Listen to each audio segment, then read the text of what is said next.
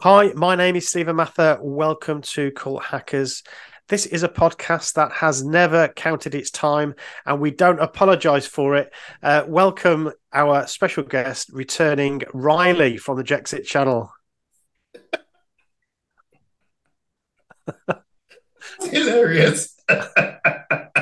Hi, Stephen. How are you doing? Yeah, I'm, I'm really, really well. It's great to have you back. Um, so uh, our, our listeners... Um, won't know. Well, they might know because uh, we put some pictures up on Instagram. But um, you and your lovely wife came over to stay uh, a few months ago, and um, we had a lovely evening. Halfway through the evening, I mean, sure, we'd both we'd all had a couple of drinks of glasses of wine, um, and Riley, we we got talking about some of the old T V shows we used to watch, um, which was great. And I don't know about you, but whenever I've had a couple of glasses of wine, I suddenly become extremely entrepreneurial and have great ideas. um, and one of the ideas was, we should talk about this on the podcast. It would be brilliant. Um, normally my ideas don't go anywhere, but anyway, we're going to do it. We're going to do it. We're going to do essentially what we were doing um, on that, that evening. Um, and I know our wives enjoyed us um, singing the theme tunes. Uh, but we're not going to do that, I don't think, today. That was so, so much fun. Uh, yeah, it was. So, but we're not going to subject our listeners to us no, no. deterring our way through the podcast, I don't think. Um, but anyway, yeah. So we, you're younger than me. I think you're about ten years younger than me. But it seems like we were watching exactly the same program. So obviously there was a lot of repeats in those days. Yes, there were. um, So reruns and repeats. And so we ended up kind of being interested in the same T V shows. Um, so how are we going to how are we going to approach this? Because we could just geek out on this like for a couple of hours. Uh, are we trying to uh, shoehorn it into our interest in cults and so on? Um, not necessarily. I think if there is a little bit of overlap, that's fine. But um, yeah, I don't think we have to try and... Um... We don't have to, do we? No, we don't have to try However, and shoe, shoehorn it in like the J Ws do with their prophecy, you know. Yeah, yeah we could actually we could do a whole, um, you know, type anti-type interpretation of an episode of Battlestar Galactica or something. Um, that could be quite good. Yeah. How happy-fying, brothers, that um, Starbuck realised the need to, and so on. Yeah, okay. So um, one thing I was thinking though. was that I had a kind of slightly difficult relationship with some of these T V shows. So um, we, we led a pretty boring life, I think, for the most part for kids. You know, our fun was was very much um, enclosed around uh, the brothers and sisters and um, doing things as congregations and so on. So there wasn't a lot of time for real individual interests and, and things like that. So T V shows were kind of really important to me anyway. I watched quite a lot of T V growing up. Um, and we, of course, were allowed to watch T V, unlike some religious groups. But there was a kind of semi-detached feel to the culture around us because we, although we, we were living in a normal house with T V and radio, um, we... weren't supposed to get too involved in the world. So mm. we wouldn't have friends in the world. We wouldn't get too sort of caught up in worldly activities. And there's always, of course, lots of things you, you were not supposed to do. So watching mm. television with lots of swearing in it or sex in it or violence in it. Or, so there was a lot of restrictions that made enjoying T V quite tricky. I don't know about how you felt about that. Yeah, yeah, absolutely. Um, I I actually done a TikTok recently. I think I did, or maybe just I just had the idea to do it, but didn't actually do it. I can't remember. But um, recently, um, I unlocked a memory where my mum banned me from watching He-Man because oh. there were a lot of spirit. There were a lot of like, according to the J W, spiritistic elements in in that cartoon. Um, there was Skeletor, who was sort of like this undead type character, and there were lots there was lots of magic and, and and stuff like that, and I know that that that is a fact, but that isn't why she banned me from watching it. She banned me from watching it because there was this one particular episode I was watching and she misheard someone say the word starship and she thought they said the word darkness. So they were like trying to contact this starship over like a long range radio transmitter or something. And it was like, oh, calling the starship. And she thought they said calling out to the darkness or something like that. Oh, and she right. immediately turned it off and was like, you're never watching that again. Oh. Was that the cartoon? Was that the cartoon one? Yeah, the He-Man cartoon. Yeah, yeah. I do remember. I don't remember watching it very much. Um, so that was one that I didn't really watch that much. But no, that's that's interesting. Yeah, I mean, I think the thing around. So I was really into sci-fi. I know, I know you were as well. Uh, we yes. we sort of found that out on that evening. But um, you know, with science fiction um, and fantasy, I suppose there's this. Uh, there's this line between what you might consider to be the supernatural yeah. and what you can explain away in terms of technology. And mm-hmm. that was quite interesting. So things like being able to telepathically uh, transmit your thoughts from one person to another. Um, that's kind of a bit dodgy, I think, for a lot of Jehovah's Witnesses, because it's like, oh, divination, mind reading. This mm-hmm. is this is mm-hmm. sort of uh, stuff that the Bible warns us against. But then there was a um, somehow you could you could get away with that because it was a different species, uh, or maybe it was facilitated by some sort of technology. Um, mm-hmm. So it was, I think it was quite interesting. I remember going to a group study once and having a chat with one of the sisters there who also loved Star Trek. Uh, and we were talking about the episode that had been on just before we went to the book study group. And we said, oh, did you watch it this week? It was really, really good, wasn't it? And the book study conductor, um, who was an elder, he he said, "Oh, I don't. We don't watch. Uh, we don't watch that because you know we don't think it's appropriate, really." Um, and we was like, "Oh, why?" You know, and he said, "Well, because of the, you know, the people just appearing." He was talking about the transporter, you know, just sort of appearing oh, out of nowhere. Oh my goodness! And for him, that was a bit, you know, that was a bit wrong. You shouldn't really be looking at that or watching that. Um, So that bothered me a little bit, but not enough. I, I did carry yeah. on watching Star Trek, but there were some episodes of Star Trek that we never got to watch because um, I was telling Sarah about this the other day. You know, there was one episode where they go to this planet and there's these uh, these incredibly powerful aliens that are able to um, sort of make magical things happen, a bit like Q, I suppose now, but which was the original Star Trek, and he. Um, He made the Starship Enterprise into a little model that was on the table, like a little, almost like a voodoo sort of doll. And um, and oh, we couldn't watch that. You know, that was getting too close to the mm. to the bad thing. So we never did watch that episode. Um, and there were a few like that. You know, it's always you're always on the alert for anything that might be considered spiritism or demonic yeah. or something like that. Yeah, my experience was exactly the same um, in, in terms of rationalizing the things that I couldn't, couldn't watch, could or couldn't watch. For me, the way I did it is that if the thing within the within the show's narrative, if it had an, a scientific explanation, then that was yeah. okay. yeah, yeah, you know? yeah. That's right. And I think so that's why I was more into uh, science fiction, sort of proper science fiction rather than fantasy, because fantasy was mm. more difficult to be able to. It was very much more difficult to justify. Yeah. Yeah. I, I liked a lot of it anyway. yeah. But I, I suspect it's quite similar now for lots of the young ones, young ones, um, yeah.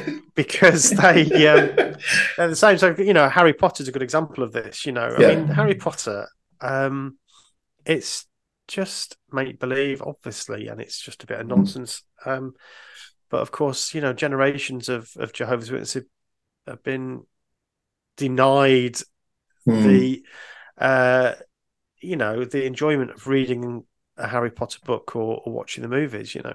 I, I personally yeah. slept through them all, you know, which has been good. um, yeah, so, yeah, yeah, it's, it's kind it's, of sad, I think.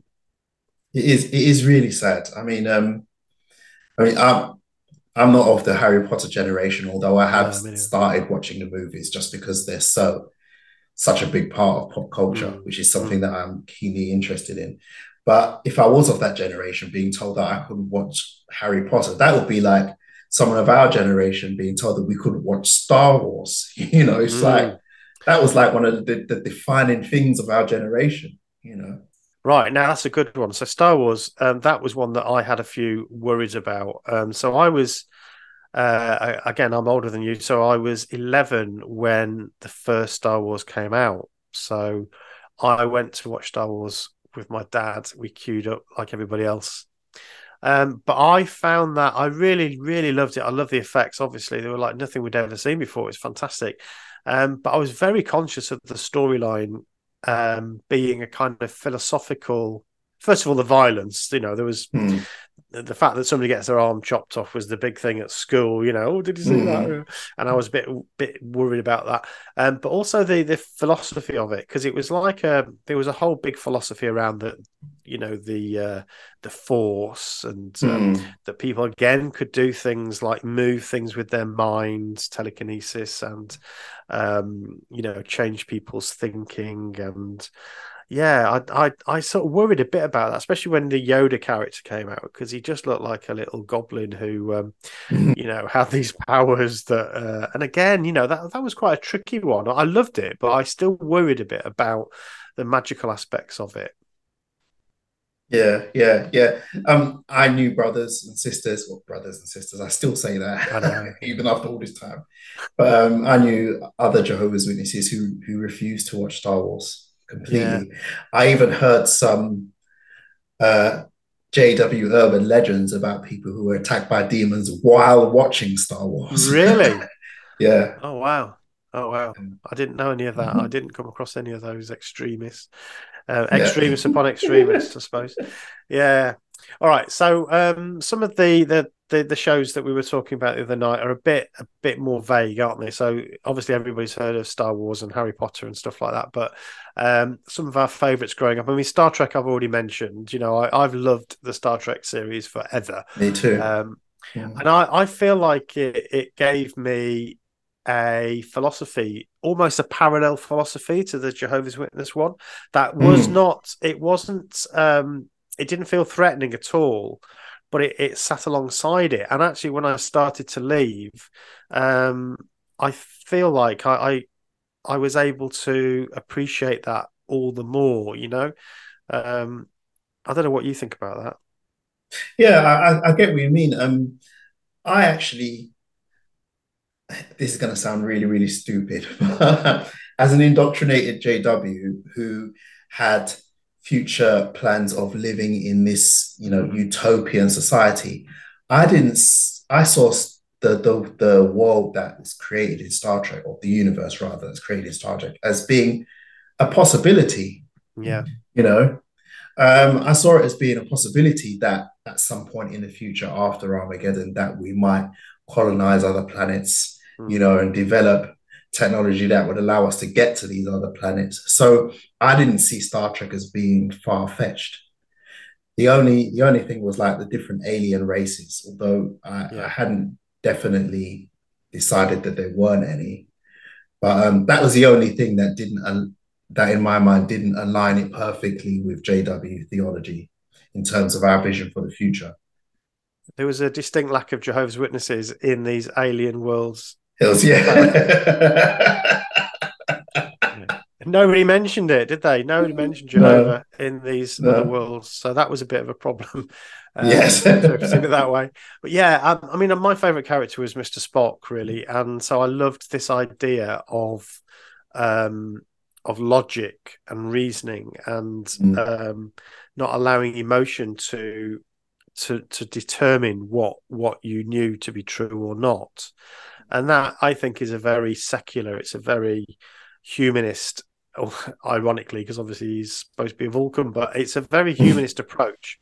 And, of course, all the characters in Star Trek are just facets of human beings.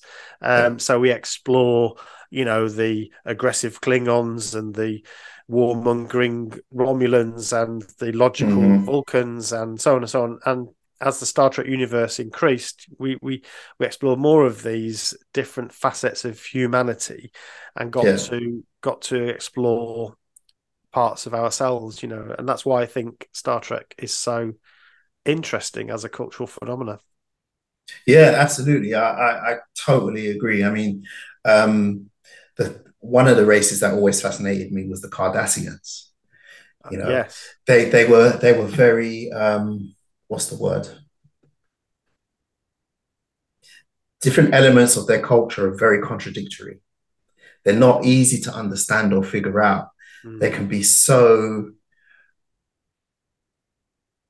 hum- not necessarily humanitarian, but there are aspects of of their their culture and their their family lives that that's that seem almost aspirational.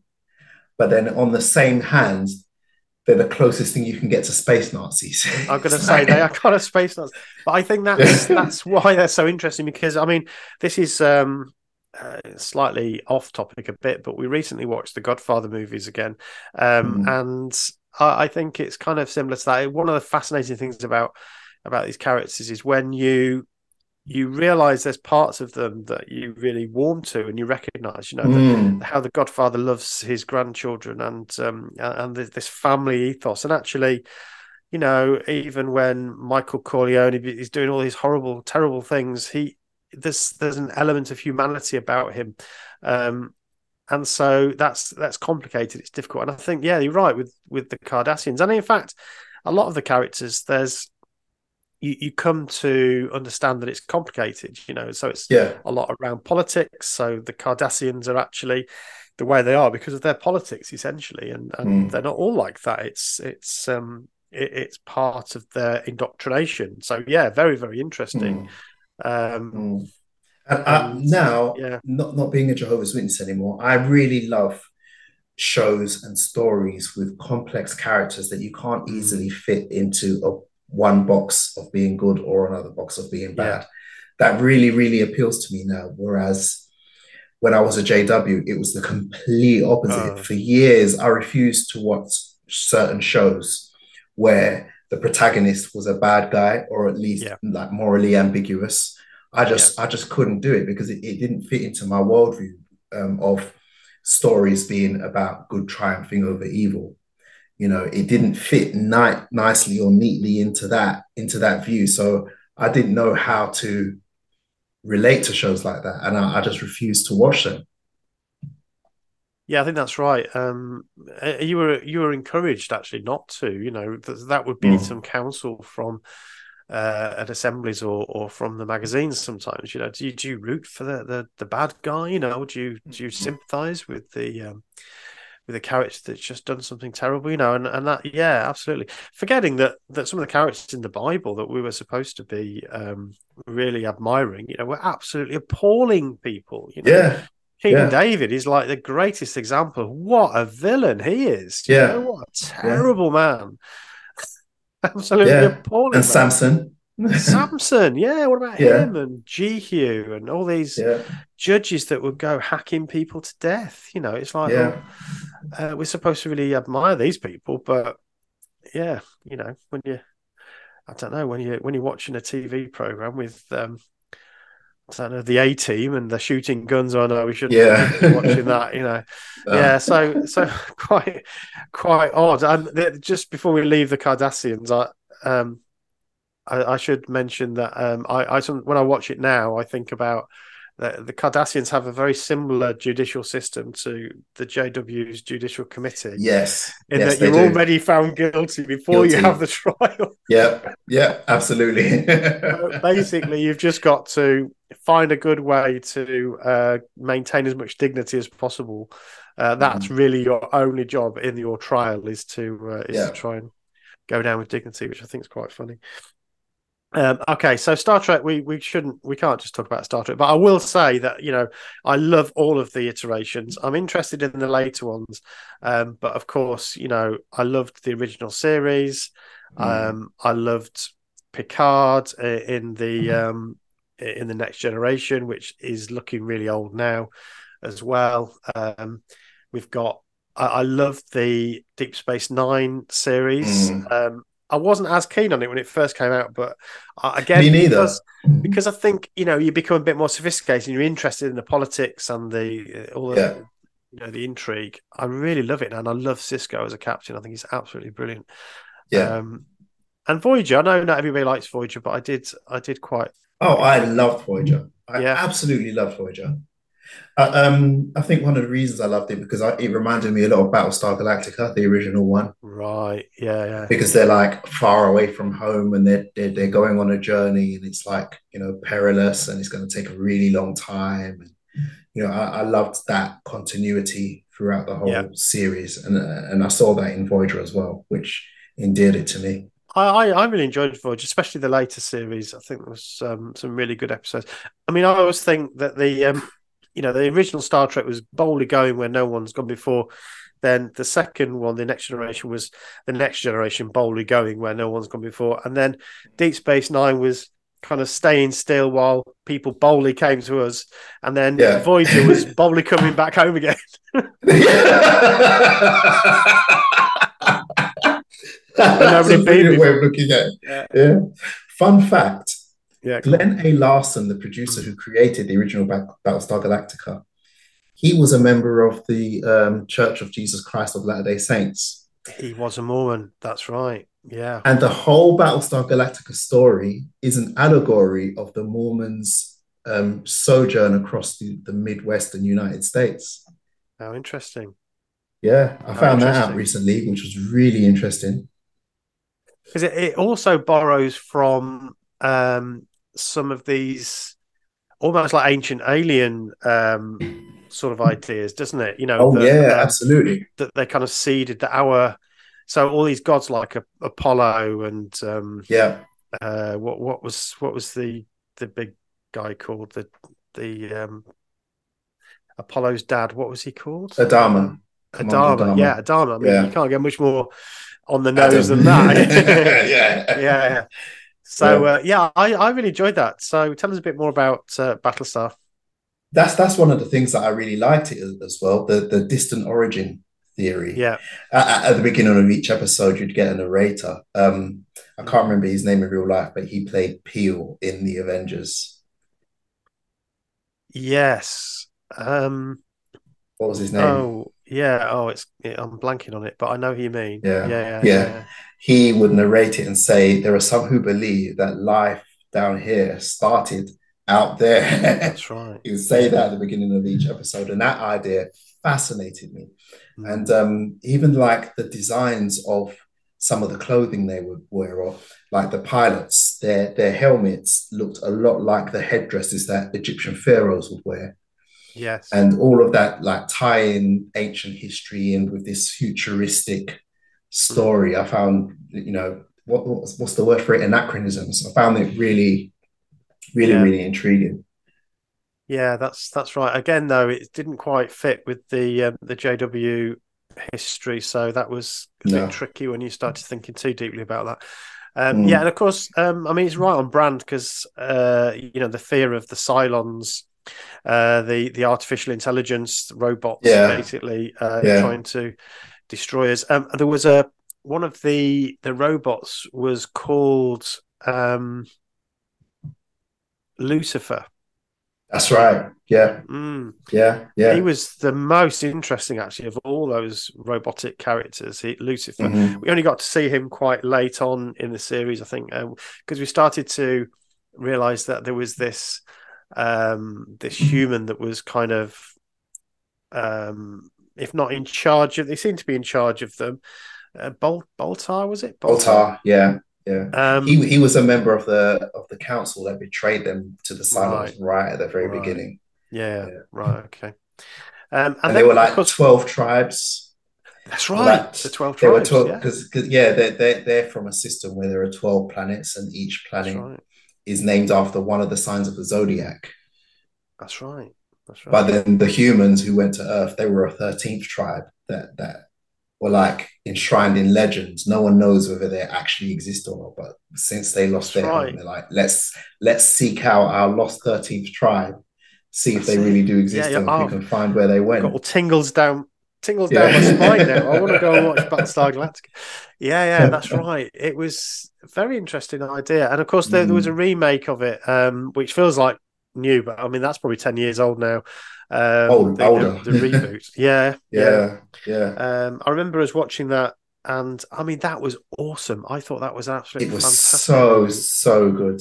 Mm. It was so good. I think it departed enough from the original series to make it fresh and new, but yeah. kept enough for it to still be be true to the source material. Yeah.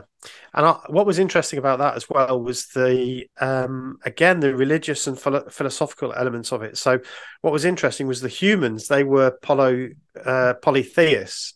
So they yes. had all these different gods, you know, so they'd say, yeah. you know, thank the gods and thank gods for this and so on.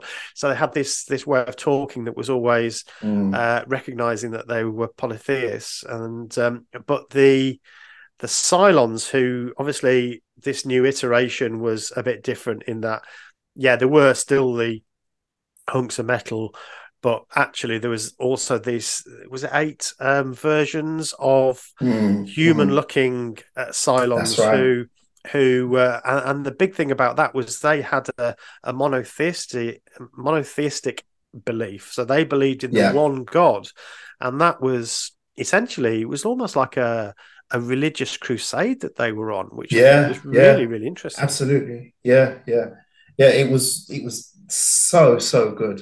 And um, one of the things that, that I really liked was that some of the Cylons didn't even know they were Cylons, some of the That's human right. ones. Yeah. They didn't even know.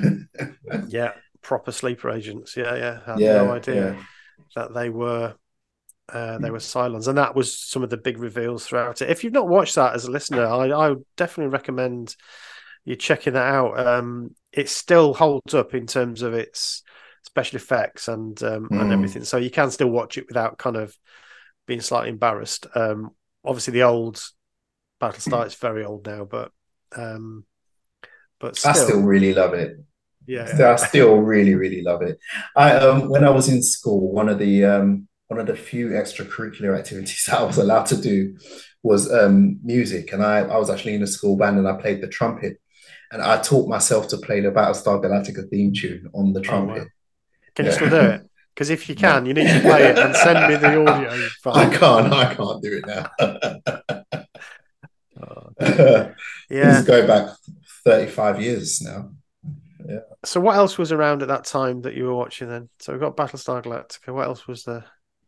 Oh boy, what else was there apart from the Star Treks? Battlestar Galactica. I mean, in the U K, um, so our American listeners might not um, might not have heard of some of these, but we had a, a whole series of. It was a bit before even Battlestar, I think. We had a whole series of uh, programs that were based around sort of mannequins that puppet puppetry. So um, the characters were actual puppets, and um, which sounds terrible. And, and, you know, it was kind of terrible, but the stories were great. So we had Thunderbirds, we had Stingray, um, uh, some others as well. Joe ninety. Joe ninety, yeah. Captain Scarlet. Yeah. This is when we started singing the theme tunes, wasn't it? Yes, it was. Captain Scarlet was my favourite of all of those shows. Joe okay, ninety so... had the best theme tune by yeah, Captain yeah. Scarlet, in my opinion. So tell us about Captain Scarlet. Again, I had a bit of a problem with this one, so, so tell us yeah. about it. So Captain Scarlet, he was uh, like an agent of this kind of paramilitary organization called Spectrum.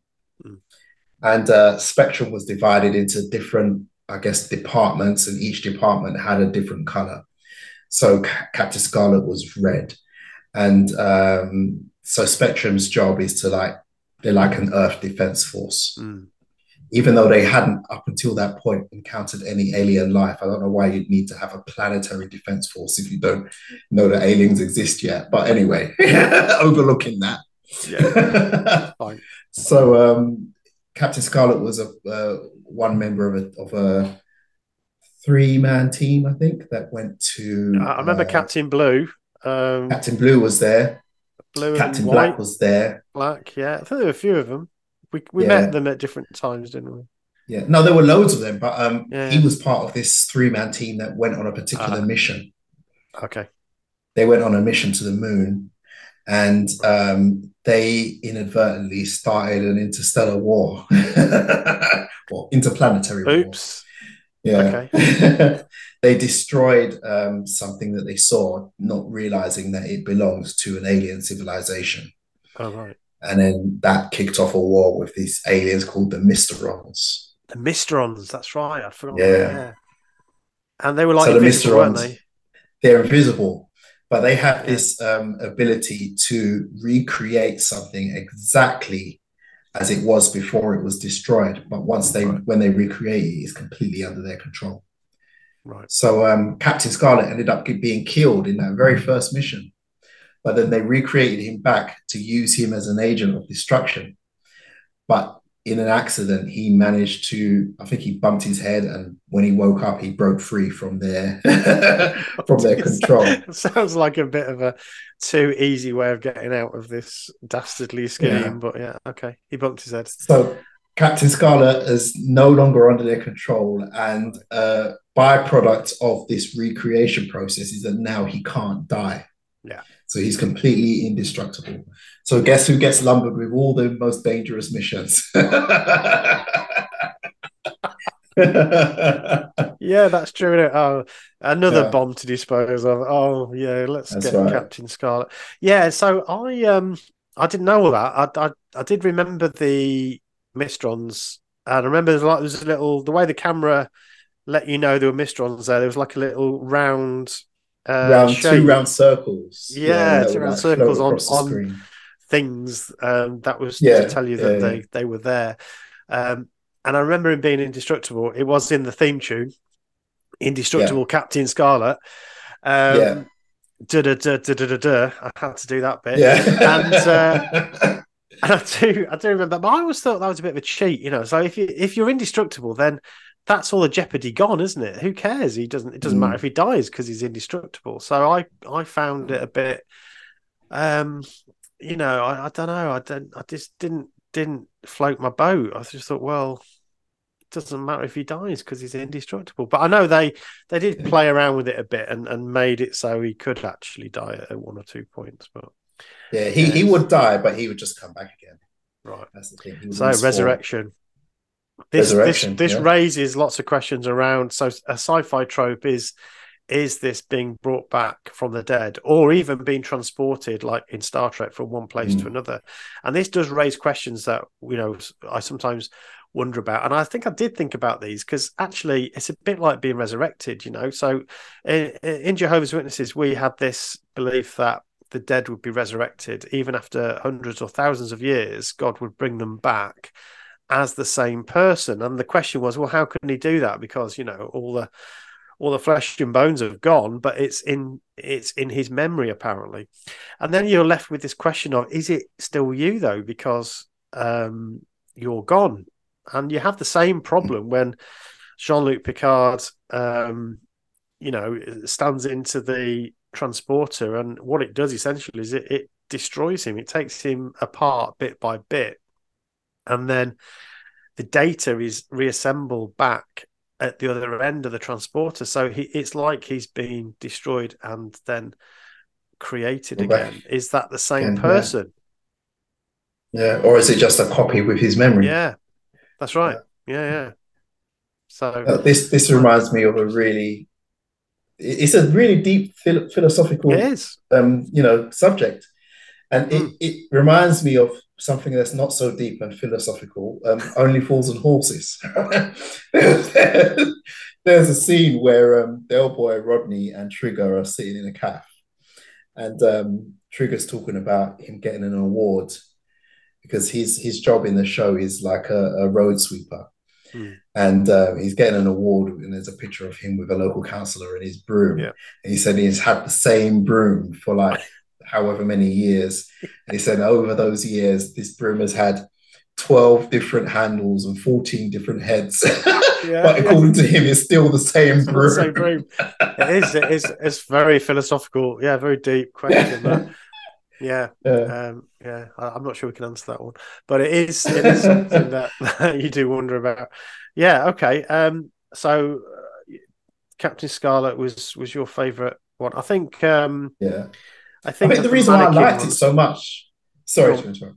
Um, yeah. I think the reason I liked it so much was just, it was just so action packed, right. and it was action packed in a different way to, like, say, Thunderbirds or Stingray. Yeah. It was like, because the things that they were in, like, real world situations, especially in the eighties, where the, every other week it seemed like there was another plane hijacking, or a terrorist bombing or something like that. And the storylines in Captain Scarlet were so similar to what was going on in the world at the time. Yeah. Mm. And um, the action was built all around things like that, you know, like assassinations, terrorism, that kind of thing. And it was just like, really, I just found it so exciting.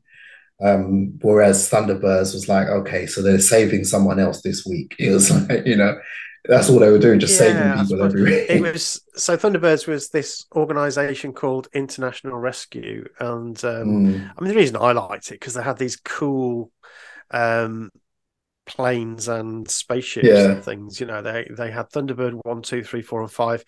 Um, and they were just so cool. You know, um, mm. all, all the kids wanted to play with the, the Thunderbird toys. Um So, yeah, that would be a different, as you say, there would be a different incident every week, and uh, one of the, or more of the the Thunderbirds would have to go and uh, go and rescue this person or, or that person. Yeah, so that that was, um, I I really quite enjoyed that. Uh, you mentioned Joe ninety. Joe ninety was was great. It was, especially for kids, yeah. because the, the the the story behind Joe ninety was that you had this this guy who was very, you know, a, a clever boffin, I suppose we'd call him now. Um, and yeah. he invented this machine where you could, um, you could basically learn something very, very quickly. And of course, he, he ended up putting his son. I mean, ethically, this is a nightmare, ethical nightmare. He put his, how yeah. old was he? Nine years old or something, ten year old son yeah. in this machine, which meant he could learn anything really quickly, but he had to have these glasses on. I'm not quite sure how that works, but anyway, the glasses were important. Um, Went in this machine, could learn anything, and then he'd send him on missions that were really dangerous, you know, yeah. life, life or death situations that he'd have to go and, um, I think, you know, bad father, bad father. Yeah, definitely. But as a kid, it's kind of, you can yeah. imagine going on one of these missions yourself, couldn't you? Yeah, yeah, yeah. I, I think that that's, that's what makes it so appealing. Yeah. You know, most kids have, you know, dreams or like fantasies of going on adventures or being a secret agent and, you know, doing all of these yeah. grown up things that kids are definitely not supposed to be doing. Yeah. Yeah. And, and again, you know, I do come back to the fact that as J Ws, we had pretty boring lives. So the, mm. the, the, uh, the chance to go and do something exciting was great. Uh, what about Incredible Hulk? Did you used to watch that? The old Oh T V yeah, series? I loved the Incredible Hulk. Yeah, yeah. Anything yeah, to do with that. Comic books, I, I really gravitated towards. Right. Yeah, it, it was back in the days when there wasn't so much. You know, there was Spider-Man. There was a cartoon Spider-Man. Um, there was a T V show Spider-Man as well. Oh, was that? I can't remember that one. Yeah, yeah. Funnily enough, one of the kids from, one of the Von Trapp kids from The Sound of Music, he played Peter Parker in the T V show oh, Spider-Man. Really? Oh, wow. Yeah. Didn't know that. Bit of trivia there for you folks. It was the eldest son. The eldest right. son, yeah. Um, going back to The Incredible Hulk, I found that quite uh, quite interesting. Again, this is, you know, a lot of these are really actually exploring quite some deep um, philosophical ideas. So the big the big question here was, you know, again, this comes from the comic book, so it was already there, I guess. But the idea was why, how come some people can suddenly become really strong in, in an emergency? So the, the David um, Banner, Banner um, because the name was slightly different to the comic. I can't remember, can't remember the way around, but they, they changed it for some reason. Um, anyway, he he had an incident with his wife where his wife was trapped in in a car that was crashed on on its roof, and he wanted to lift her out and he couldn't lift the car up because he was too weak. And then he heard of some occasions where people seemed to have done superhuman things, and he didn't understand why it was that he couldn't uh, that he couldn't have done that at the time. What was it? And so that's when he started to uh, try and understand, and um, he I think he injected himself with something, and that's when he became this Incredible Hulk, when he got angry Uh, and very emotional. So yeah, very interesting idea, you know, about um, what is it about? Is it this kind of raging fire that burns within? I remember it yeah. saying at the beginning. Yeah, yeah, very interesting. Yeah, really, um, really interesting concept. Invisible Man, was that one you used to watch? Yes, I did watch that a few times. Um, it was Ryan O'Neal, wasn't it, who played the Invisible Man? Um, So not the one I'm Ryan thinking O'Neill. of. The one I'm thinking of was David McCallum, who's recently died, actually. He died yes, uh, a couple of weeks did, ago. Yeah. British actor, yeah. but very famous in, in American T V shows. He also played um, Ilya Kuryakin in The Man from U N C L E. So That's he, where I remember know, him mostly from. Yeah. Oh, and Sapphire and Steel. Uh, was that him or was... Oh, yeah, I think he was in that. Because that was... He was. Yeah, was Joe Allen Lumley. That's right, yeah yeah, yeah, yeah, yeah, that's right. I forgot about that. Yeah, so that they again exploring some quite interesting ideas there. I think. Um, I mean, I've I've done a whole episode on the Invisible Man through the years because um, the latest film, which is again probably a few years old now, but the latest film, The Invisible Man, is really about coercive control. I don't know if you've seen that, Riley. Have you seen the latest one? I haven't. Um, So it's it's really about uh, coercive control um, of a woman by this guy who's a multimillionaire, and um, yeah, it's it's a very interesting study actually in in coercive control, which obviously we know a fair bit about. So if you're interested in that, that's definitely worth a watch. It's it's kind of on the one hand it's it's kind of sci-fi because it is about the Invisible Man, but on the other hand, actually, it is really about the way that this woman is controlled by this man, and when she tries to leave, you know, he mm. is able to control everything about her. It's very, very interesting, actually. It's a very good, very good film. Yeah, I'll have to add that to my list. Yeah, yeah. Uh, you've got a lot. I keep giving you extra ones to watch. Uh, yeah.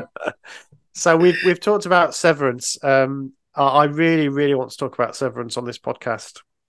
This is a T V show by Apple. Um, it's on the Apple T V um, channel um, subscription service. You can, I think, with Apple as well. As soon as you buy like an Apple product, you normally get six months free or something of Apple T V. So um, it could be that you you actually could watch some of these things if you've not got it currently. So um, yeah, it, as a listener, if you're interested in that, check it out. Severance. It's first season is about is it seven or eight episodes. Um absolutely brilliant. The the idea, um and I, it's not giving anything away because it is kind of the whole point of the show. The idea is that you go through this sort of medical procedure, which means that you um when you're at work, you only remember what you're doing at work. You don't remember your home self. You don't remember outside of work. Mm. All you can think about is work. You don't remember your life outside. And then as you're going out of the down the lift and out of the building, at that point you forget about your work self. So you have no memory, no um, experience of going to work. You know you work in this place, um but you you don't know anything about it. You can't remember anything about it. So you have these two existences, um and they explore that, um and straight away that's a really interesting concept psychologically. What would that do to you? And of course you start to realize the profundity of that, how profound that is. Um it's like when you're the work self, you're always at work. You literally have zero down, downtime. You never have anything to look forward to. You are at work all of the time. And of, of course your home self doesn't, you don't know about work. You just know that money comes in and that's it, but you don't.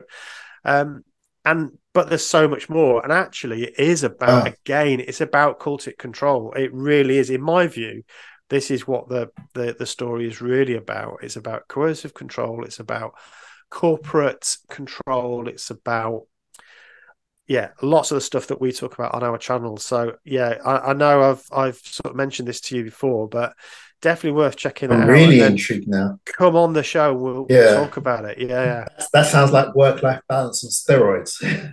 Well, yeah, and at the, at the beginning of it, you think, oh, that's an interesting study in work-life balance, but you don't realise mm. actually the depths of it until they start mm. to explore it and the effects it has on you psychologically. I think there's a second series that is in the pipeline. I really hope so, because they, you know, it is it is left on a bit of a cliffhanger, but mm. there's still quite a bit resolved. And um, I think it's yeah, it's it's brilliant. It's well well made. Um, I can never remember his name now. It's it's actually written or it's directed by a very famous actor. Oh, that's gonna Ben Stiller. Yeah. Oh, okay. Oh, wow. So it's, yeah, yeah. It's um, it's made. Okay. It's made by Ben Stiller. Um, he's not in it. Um, but yeah, it's it's really it's really really good. And the thing that's odd, really, is that you know Ben Stiller um was kind of raised by entertainers, um, a couple of comedians, I, I believe, and he's never kind mm. of lived a normal life, and yet he seems to have such an insight into the corporate yeah. world. It's brilliant, brilliantly made. Wow. Yeah, definitely going to have to watch that. Yeah, yeah. So one, yeah, do that. One movie that I have been absolutely dying to talk about on your podcast Go on. Is actually a cartoon movie, Trolls. Trolls. That's yes. right. I remember you saying about that, and I've never watched it yet. Tell us about this. Why should I watch Trolls? Is excellent. Okay, so it's it's set in this fantasy world where you have these tiny little creatures, very similar to Smurfs, actually. Yeah, they're full of love and life and laughter, and they're very, very colourful. They're very community focused, and they just like they. It seems like they just exist to be happy. But then, alongside them, you have these great big ogre type creatures um, called Bergens. And their their their existence is defined by the complete opposite, unhappiness. But they have this central belief among all of their people that the only way you can be happy is by eating a troll. So every, I think it's annually, every year on a particular day in the year, they go troll hunting, and right. they go they go to where the trolls live, and they try to catch a troll so that they can eat one and experience happiness. That's that's the whole premise. That's quite dark. Is it for kids? Yeah, it is for kids, yeah. I mean, it's a really, really fun cartoon. Yeah. I mean, but there are certain elements to the plot and the subtext that only adults will get. Right. But particularly if you're someone coming from a cult or a high control religion, it will strike a chord with you, because to me, the central theme is all about dogma, right. because every single troll, oh, sorry, every single Bergen believes that the only way to be happy is to eat a troll, but nobody knows why, and nobody questions it. Right. Nobody questions that belief. They just accept it all at face value, and that exactly, that essentially is what dogma is. It's mm. truth by decree, something that everyone holds to be true, just because somebody said that it's true. And dogmas often in the communities where they proliferate go unchallenged. Mm. So I, I think this cartoon really explores that, that idea in quite a bit of depth as well, despite all the other childish cartoony things that are going on. It really yeah. does explore that, that central theme. That's really interesting. I'll definitely have to watch that then. Um, I mean, the, the other one that... Um, is is kind of a bit surprising is the Lego Movie, the original, the mm. first one, the, the Lego Movie. So have you seen that one? Have you seen the Lego I movie? Have not, no. Okay. No. So the Lego Movie, again, it, it kind of looks like it's just a fun romp with Lego, you know, but it's um, actually, it explores something really quite interesting. And again, you know, if you want to look at it through um, a cultic lens, so it starts it starts with this the song, which is Everything is Awesome, you know. Everything is awesome, and they're all singing this song, everything's awesome, everything's wonderful. Um, it is a bit like a, you know, parody of a J W um, song, you know, with everybody yeah. being so happy. Um, and the um but it's all very controlled. So everything is uh, everything has to stick to the rules. Uh, so they, so they, the question, uh, which is a great idea, is, you know, when you buy a box of Lego, are you the sort of kid that likes the box of Lego that has all the instructions in it, so you know exactly what you're going to make? You know, you're going to make an ambulance and a little man in the ambulance and so on and so on. Or are you the sort of kid that just likes a box of Lego and then just create something out of their imagination, just um, chaotic and weird but fun, you know? And it explores that whole idea, and it starts off where the world is completely ordered and everybody has to do the same thing. It's the same thing every day. There's only one T V show called Where's My Pants? Um, and it's just, it's the only show on T V. And um, they they live in this world that's really controlled, that everybody's happy, that everybody goes through the motions. Um, but actually, it's boring, and there's no there's no creativity there because nobody, you know. But there is this resistance movement that is, these are the people that want to be able to build things just just because they want to, and they're weird and strange. And um, so again, it's kind of, you know, as as a J W, our world was very much, you know, the idea was it had to be all this kind of, yeah. everybody had to be happy, and it's rigid, and, you know, the new order is going to be like that. But um, yes, I think it's it's definitely, there's echoes there, but it's a great, you know, explore something so interesting during a kid's uh, film. So it yeah, is. I would recommend watching it that. Is an I really love movies and T V shows that are like that, that on the surface, they seem mm. to be about one thing, but when you take off the external wrapper, they're really about something completely different. Yeah. I, I mm. th- those shows really appeal to me. Like, um, did you ever watch Suits? I've never about watched the, Suits. The, it's a really, really good show. But on, on the surface, it seems to be about these two lawyers. They have like a, a mentor and a mentee kind of relationship. Yeah. But really, the show is really about what if Batman and Robin were lawyers? Okay, all right. Okay. That's really what the show is, mm. you know? Or like um, House, about this brilliant doctor. It's really about what if Sherlock Holmes was a doctor instead of a detective? Right, right. you okay. know, I, I, I really like shows that I like that, that have that kind of duality in their, in their premise. Yeah. Yeah, um, uh, there's so many we could we could talk about. Westworld's another one that um, there was obviously the original film Westworld, and then the, the the recent T V series. Again, exploring some really interesting ideas around um, life, and you know what what is consciousness? What is it? What does it mean to to actually be alive? And and also how. how we as human beings respond to, so as as things like games and um, A I becomes more realistic, you know, I think there's going to be some real interesting questions around um, people's behaviour towards these things and whether yeah. actually that's a good thing or a bad thing. So in, in this, in, have you seen Westworld? I've seen the original movie with Yul Brynner, right. but I haven't so that, seen that, the series. They take it and they just kind of make this amazing thing out of it. Um, and, you know, if you imagine going to a, a theme park where you can live out a fantasy and all the, the the the people in the theme park are actually androids. So in theory, they don't have any emotion and you reset them every day. So you can shoot them, you can kill them. And some mm. some of these some of these androids get horribly assaulted and all sorts of unspeakable things happen to them, and they then get reset the next the next day, so they have no memory of, of any of that.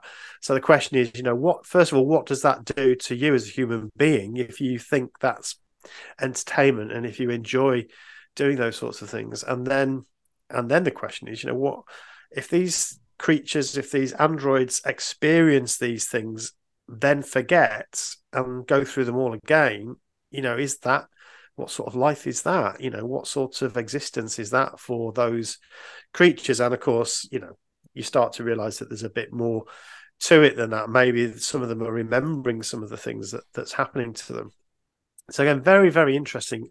Raises a lot of moral questions around how we how we behave and um, what what it does to us. So yeah, again, fascinating yeah. stuff. So many interesting questions. Funny, funny you should mention that, because I was having a very deep and philosophical shower conversation with Marsha just this morning about exactly the same thing. Oh, really? Yeah. So um, I, I do a lot of thinking when I'm in the shower. The, the weirdest and most wonderful questions just pop into my head. So I was thinking to myself, and I asked Marsha, um, do you think that if we were created by a God, that that would mean that that God had the right to do with us whatever we whatever he, mm. he wants. Mm. And uh, she said, no, she doesn't agree with that. And I don't agree either. No. And I said, well, as time goes on and as um, A I becomes more evolved, if we ever get to a point where these A I robots become sentient, we will have to face that question with regards to ourselves. Yeah. Just because we as humans created them, does that mean we have the right to do with them whatever we want? Yeah. You know, and then it would be like, we are now the gods. Yeah. you yeah. know? Yeah. Well, that is exactly the question that is explored, mm. really, uh, one of many, but yeah. Um, and it, and it does come back to this idea of a God who, um, who demands love. I was, I was catching up. I, I, I've got a little bit sucked back into some of the X J W uh, channel stuff um, because of the recent changes, at which don't want to get into that today. But um, I have noticed again some of the comments on the A G M and this idea that God, all God demands of us is love. You know, how can you demand love from somebody? That's the most ridiculous thing. You cannot demand love. You. Love is something that happens because you genuinely find that person to be someone that you you care about or you admire or you you, you know you have this emotional response. You can't demand that somebody love you. Um, but the idea of a God who demands love, who demands worship, um, that doesn't make any sense to me. No, and it doesn't sit well with me at all. In fact, I find it grotesque. Mm, yeah. I find the whole thing Absolutely. grotesque. I mean, I engage a lot with uh, Christians on uh, TikTok, predominantly on TikTok, but on other forms of social media as well. And there's this one lady, I have no idea what she looks like, but I have a picture in my head of her being this sweet little old grandma type figure. And she's very, very inoffensive, you know, which is why I, I do engage with her. And I genuinely like her as a person. And uh, we D M each other our different views and opinions and stuff. And um, I sent her a video a while back. I can't remember what the video was, but it's taken her a little while to reply. And she replied just this week. And uh, she said that what a lot of people don't understand is that Jesus or God, because in her theology does the same. Mm-hmm. I know it's very different from J W's, but she says that all he wants is love. And all it is is about, it's not about fear. The, re- the relationship between human beings and their creator isn't one defined by fear, it's one defined by love. So my reply to her was this: I'm glad that, you know, you feel that way and that you you derive comfort from this relationship that you have with God or or, or Jesus. But to me personally, if I was in a relationship with someone and there was the threat of being tortured eternally for not being in a relationship with them, it would kind of sour the relationship. Just a bit. Just a bit. Yeah. It would yeah. it would just, just put a little bit of a dampener on things. Mm. Yeah, definitely. But it, it, it's a it's a notion of God that I think probably made sense to people, you know, thousands of years ago, um, mm. when these gods were kind of invented. But we, you know, it, I think surely we've grown a bit now to, to imagine that the creator of the universe um, creates these intelligent creatures that um, he then demands that they love him, but he gives them the free will so that they they have the choice not to, but are punished terribly if they exercise that choice. You know, that's that's no choice at all. So yeah, very um yeah very I find it very difficult to to understand that that sort of God. And I, I I think, you know, when it comes to loving Jehovah, I thought to myself as a as an ex-Jehovah's Witness, when I was a Jehovah's Witness, that was one of the things I found the hardest, to actually feel anything. You know, I didn't feel any love for God. Um, the character of Jehovah didn't make me want to love him. I think Jesus, as portrayed in the Uh, the New Testament, um, I can see why somebody would would be drawn to the character that is portrayed, for the most part, of the Jesus yeah. character. But the Jehovah um, character is not is not very loving, as far as no. I'm concerned, and I'm not drawn to him, and I can't help that. You know, um, just doesn't seem like a very nice person, um, mm. and so. I yeah I, I always found that difficult when, when people would say how much they love Jehovah and, and so on. I just, you know, how can you really? I, I was exactly the same. I was exactly the same, and I spent years believing that there was something wrong with me, why I didn't love Jehovah in the way that I saw mm. other people express that they love Jehovah, particularly my mum. Yeah. Because out of, out of all the Jehovah's Witnesses that I've ever encountered, my mum is the one that I think of when I hear that phrase, love for Jehovah. Immediately my mum comes to, to my mind because of how much she obviously did. And I was always comparing myself to her, and I was like, there must be something wrong with me, why I don't get it. But in all honesty, I found Jehovah much scarier than Satan. Yeah. I found Jehovah absolutely terrifying. Mm. I never saw the devil in that way. No, I mean, not that I saw the devil as loving, but he was nowhere near as scary as Jehovah.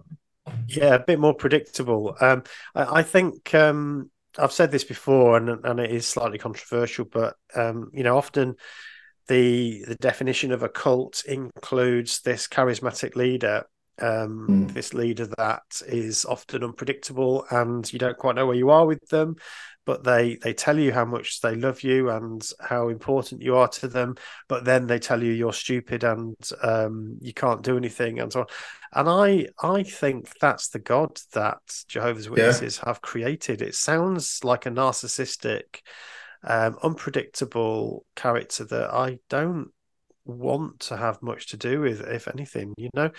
Um, and it, it feels to me like that's that's the charismatic leader. It's that it's a mythical uh, creation that that the organization has has created. It, it's not the Christian God that that many. I mean, you know, the fact is that that is part of the Bible. It is in there. You know, this this character is portrayed in the Bible.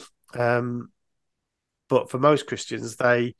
They brush that under the carpet a bit and, and yeah. sort of focus on the Jesus uh, side of it, the Jesus character. But Jehovah's Witnesses obviously don't, because it is about mm. being a witness for Jehovah, the original God. So, yeah, I think it's it's very interesting. Yeah, absolutely. I, I completely agree. I see the Jehovah character as being one hundred percent narcissistic. Yeah. one hundred percent. Particularly in in in his moral sense. I know it's the case for most Christian religions that moral morality is defined by what God says is right or wrong.